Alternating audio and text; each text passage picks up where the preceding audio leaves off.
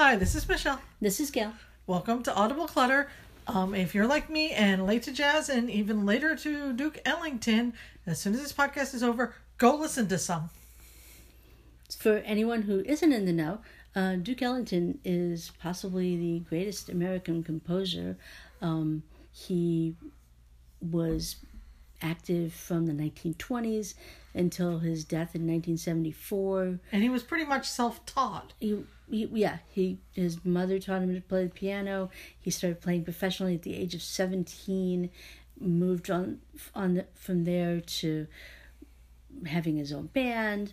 Um, he continued. He had these apparently amazing um, nights at the Cotton Club in Harlem during the 30s. He had a residence there that lasted for five years. Um, and on and on and He on. continually pushed himself to have no boundaries, and he pushed the people he worked with to have no boundaries. He composed um, one of the first things that I really registered for me with Ellington was Starbucks released this Christmas album, what, like five years ago? And they put the Sugar Rum Cherry. He did, uh, there's an Ellington take on the Nutcracker that's amazing. He did it in 1960. Yeah. And um, he takes all of the Nutcracker pretty much and puts a jazz spin on it. Yeah, each one of the movements of the Nutcracker, and yeah, puts Yeah, and I just can't. I have. There is no other Nutcracker for me now Uh, because it's really amazing. I mean, it's so lively. mm-hmm. You can literally see it. I mean, I don't know if it's like that for the people who are really into ballet or something, but every time I listen to the Nutcracker. I want to do animation or Ellington's Nutcracker. I want to animate it because I can like literally see Candy dancing across, Yeah. you know, in my head. so yeah, we listen to that every year. and but it was it isn't just that. I mean, it's not just the instrumentals. It's Satin Doll and Mood Indigo and Yeah, he, so many. he arranges, composes, writes. I mean, he collaborated with Billy Strayhorn and for a long for a time. long time. Well, and apparent. Well, okay, he wrote about three thousand compositions in his lifetime. Wow. Which I mean, oh my god, and There's so many of them you don't know they're him, and you can't keep track of no, them. you can't. And why? Yeah, why we're podcasting this? This is kind of an emergency podcast because I'm currently obsessed with a song called hmm. "Turnip or Tulip." Um, which yeah, which I tur- we well you may we may have mentioned before that we listened to singer the singers and swing channel on Music Choice because well I've I grew up with Fred Astaire and Ginger Rogers in movies, not jazz so much, but the swing Mhm. and, And big Gershwin and and- big band, but not Count Basie or Duke Ellington. Oh God. But now I get to discover them now. but so they played Tulip or Turnip, and it's just such a fun song. Tulip or Turnip. What am I to you? And then there's a it's what am I to you? Dream face, and dream face is an amazing thing to call someone, and it's um it really struck me because I've I used dream fuel as an adjective in uh in a fanfic I was writing, and I just love the the concept of dream and another noun compound, turn it into an adjective, and so the the dream face thing and the turnip or tulip and the wordplay in the song. Am I a roast beef sandwich? Am I a diamond or a doorknob? um, and then I was looking for. I spent the afternoon in a park looking for my favorite version, which is what I do, and discovered it was by Ellington. adding to the list of songs that I love that are by Ellington that I did not know they were by Ellington, like Satin Doll, which we did in Taming of the Shrew, and I still kind of somehow didn't register that it was Ellington. Yeah. Switcheroony, Switcheroony Dream Face. Now there's the title. and it ain't, don't mean a thing if it ain't got that swing. Yeah, and uh, there's just so many. And he's got so many blues songs Mm-hmm. that they're just Well, apparently, what he did was he never settled into one particular sound. right. There, there were most of the time, most of the bands they had a sound, and that's how they what they stayed with. And then within like five or ten years, music music had moved past them. But Duke Ellington s- managed to stay current the entire 50 years of his career somehow because I mean you listen we I just listened to East St. Louis Toodle-Oo, um, which is so ragtime Dixieland jazz. It was 1927. It sounds like 1927, and yet he took some of those uh, same people that were in his band for. He had one guy who was in his band for 47 years, and he took those people and moved them into ma- into Satin Doll and the Hypnut and um you know all of the compositions that he did after that that's just incredible that he could keep his music so fresh and so lively for 50 years Well, he also did a very good job of arranging and targeting it for the musicians he worked with. Right. I remember reading that because I was doing a lot, some Ellington research for um, the Christmas story I wrote last year, which was Jingle Bell Jazz, and it was um, Ma- Maki Nishikino was one of the characters I write, and she's a classical pianist, so I had to um, figure out what the difference was between classical and jazz on the piano, and this, of course, ran me up against Ellington because Ellington did a lot with classics. I mean, he he, he got the pure There's the Nutcracker Suite, and then there's the Peer Gynt Suite. There's 3 suites on that. yeah Um, he was obviously very proficient in the history of every art, pretty much. Well, I was just reading Gail something about um, Ellington actually has a a twelve song suite based on Shakespeare and the characters in them, and Shakespeare's African American characters like um, Othello and Cleopatra, and it's called Such Sweet Thunder, and um, it, Ellington did it in 1957. Um, after a series of concerts at the Stratford, Ontario Shakespeare Festival. Um, this is a most of this stuff is from an article of Shakespeare and Beyond in the Folger at the Folger dot edu. I'll put a link on my um, Twitter. Um, in the program notes for the first performance of Such Sweet Thunder, Ellington worries that as classics, he and Shakespeare labor under the misperception that their arts are for the cultural elite, making some reluctant, quote, to expose themselves and join the audience, unquote. Um, and then later on it says, on the other hand, he stresses that, quote, whether it be Shakespeare or jazz, the only thing that counts is the emotional effect on the listener, unquote. No special knowledge is required. Um, the power of the performance's immediate impact on the human ear aligns both Ellington and Shakespeare with popular culture and potentially demo- democratizes their respective audience. On the other hand, Ellington claims that his art and Shakespeare's is sufficiently sophisticated to reward repeated encounters and assertion which differentiates their art from mere pop ephemera. And so that's uh, by Shakespeare and Beyond, uh, the Folger.edu from May 2nd, 2017. Um, and yeah, Ellington really does reward going deep into the songs. I mean, there's so much wordplay. I mean, it's appalling. I've been ranting at Gail for like the past two hours about white culture and how it sucks and gatekeeping and how I should have been as aware of Cole or as aware of Duke Ellington and I was of Cole Porter or the Berlins or Gershwin. I mean, imagine if in Fred, Fred Astaire had danced to Ellington, um, if they had taken out the bad Porter, Berlin, and Gershwin songs and put in the great Ellington songs and evened out the cultural field a bit. Wouldn't that have been amazing? And then I wouldn't be here ranting about how could you not know? Well, Yeah. How could I not know? Um, yeah, I mean, Ellington is just. Gail was playing some. so- Or I was playing Gail version of the Ellington Count Basie version of Tuna per Turnip, Turnip Turn, Tulip or Turnip, and it was there was another song that played. I forget what it was, and I'm like, oh, that's Ellington. Oh, that's Ellington. Of course, if there's a really great song, it seems like it's Ellington. Yeah. yeah, no matter what mood it is or anything like that. It's just Yeah. it's just amazing that Yeah. This talented co- composer was out there and we don't know as much about him as we should. Well, that's not amazing. That's appalling. That's appalling. yes. Okay. That's amazing in a bad way. Uh, no, it's just appalling. Okay. And we're back, and we have agreed that it is criminal. that Yes.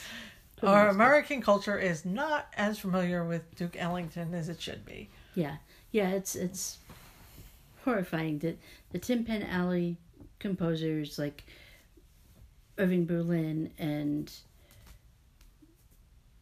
Johnny Mercer, Cole Porter. Wasn't Yeah. Mercer one of them? I think he was Yeah. they it seemed like they got they're the ones who then got funneled into Hollywood Yes. and the black composers did not. No, there's a movie Black and Tan that's apparently Hmm. got Ellington music, um, and it's a short film. And then there's Cabin in the Mm-hmm. Sky, which is one of the few movies. And I've I'd always heard of Cabin in the Sky because of Lena Horne, Mhm. and she does Stormy Weather in it. I haven't ever seen it. I'm gonna have to try. We're gonna have to track it down now. Yeah. Um, but Ellington performs in there, and he's in a couple of other movies. But it was an entirely different culture. I mean, in like Swing Time, Fred Astaire puts on blackface and does Bojangles Yeah. instead of Bojangles doing Bojangles. hmm And I mean, Slap That Bass is pretty much a lift from African American culture. It is, yeah. I mean, it's It's appalling that that that oh there were all these black performers who did not get the chances that the white performers did. And Yeah. they still don't. And so we as a culture are cheated of their excellence because it really is excellent. I mean, Ellington Ellington's wordplay is I mean, I've always been a huge Cole mm-hmm. Porter fan and he's great, but some of it's definitely forced. Yes, there's definitely a strain sometimes to make the rhymes work. Well, yeah, I mean, it's part of the charm in It is. theory. Yeah, Um, but I mean, Let's Do It is great. hmm, but turn there's Ellington just throws it in more casual. I mean, it seems you just find it. It really does repay listening to you Mhm. find these casual instances of so much fun with language. mhm. And his mood indigo and other things should be right up there. I was telling Gail they should be right up there with Rhapsody in Blue. Yeah. And I was very surprised when in the when Gail said Ellington was the most greatest American composer because she's a huge Gershwin fan, and I was expecting her to say I wasn't expecting you to say that. Well, the like I said, you know, the part of the difference there is that Gershwin only had like 10, 15 years when he was composing Mhm. because he died when he was only 36. Um, but Ellington had that 50 year career uh, and wrote so much, apparently all the time.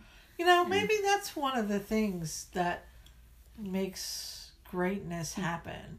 Because, you know, Shakespeare, he had people he wrote for. Ellington, he had people he wrote for Right. who supported his art and who supported him taking chances and things like that. And Mhm. I mean, it's, and with Upstart, you know, I have actors who keep coming back and so I can take more chances as a director. Yes, Because- when you know when you know who you're working with, when you know your materials, When you have people Then- who trust you and you and you trust, trust. yeah, that And- makes so much difference. Yeah, and who you know can do it and who are like at the top of their own game. Mhm. It's it's an amazing gift that people give you when they support your art like that with their own art.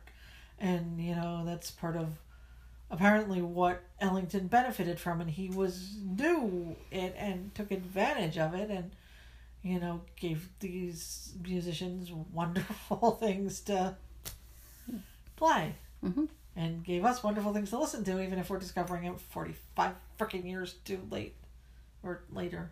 Later, yeah. But now I'm in a jazz mood, so. yeah. hmm. So, any other thoughts on Ellington? Mm, No. Go listen to Ellington. Go listen to anything you can find by Duke Ellington. Duke Ellington. Start with Satin Doll, start with Turnip or Tulip. Just pick an album and listen to it. Pick someone. We this was I was just we were just listening to Teresa Brewer and Count Basie. Go listen to Count Basie play Ellington or Ellington play Ellington. hmm I mean, they're amazing people. I've interpreted Ellington and just keep listening to Ellington. Yep. you owe it to yourself. Yes, you do. and let us know what's your favorite piece. And maybe by the time, maybe by tomorrow, well, I don't know. I don't know how long I'll be on a turnip or tulip kick, but it'll be for a while yet because it's so much hmm. fun. It really is. It's sprightly and lively, and there's wordplay, and I'm enthralled. All right, so and to finish this off, we're going to take a brief moment because in this day and age, you cannot not talk about politics because this is this is the flashpoint for America politics. And so last week we said impeach, Impeach, impeach. and this week we continue to say, "Yay, Democrats for moving toward impeachment!" Because yeah, Yeah, it's got to happen. don't get distracted. Don't let them phase you. Don't get distracted by whatever happens. Just the Democrats are focusing on the Ukraine call because you cannot threaten people. The whistleblowers apparently, well, Twitter rumor has it. I have not confirmed. Um, is in, under federal protection because they're worried about their safety because the president is, of course, It's threatened. yeah. I think the Washington Post actually had that. Yeah, and that's a crime too, isn't it?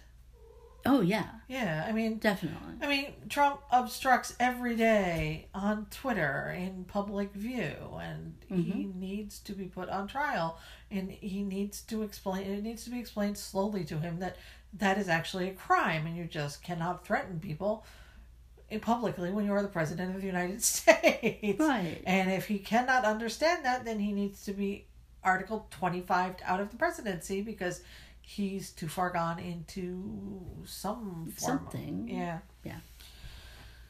And apparently to actually find him guilty we if by the senate we would need 20 republican senators to vote for it along with the 48 democrats and two independents Yeah. And Jeff Flake, who lives up to his last name sometimes, it seems like, in terms of calling out Trump and then caving into the Republican Party line when he was in the Senate, because he's not mm-hmm. now, right? no he quit Yeah.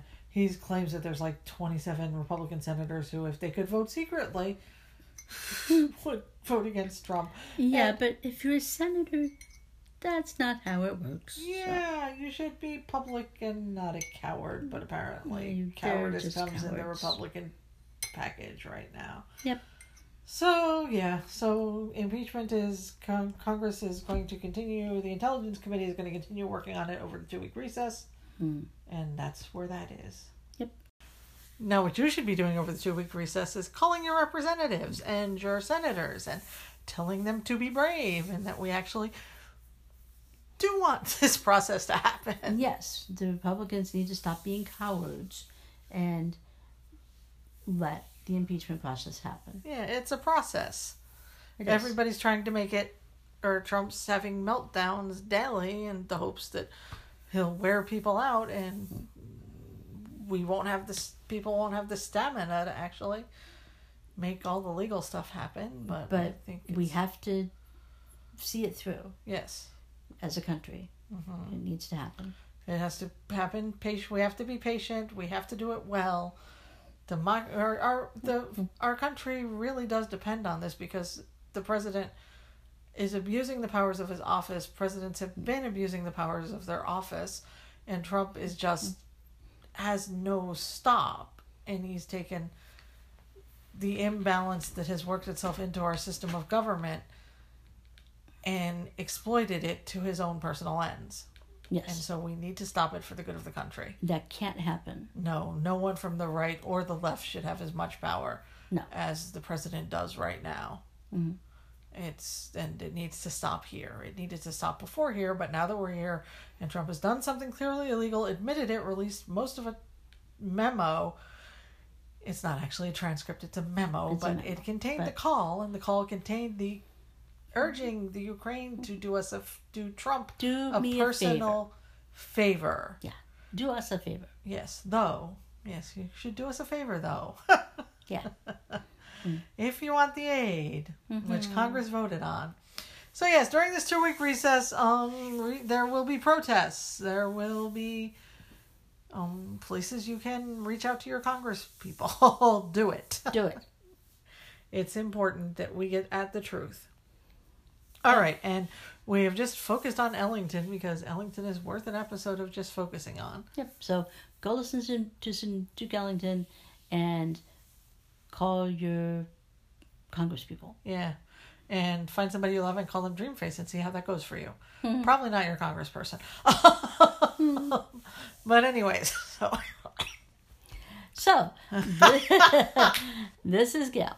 and this is Michelle, not trying any more jokes. So, Yes. Uh, take care. We love you, and we will talk to you next week. Bye. And Bye. once again, oh no, I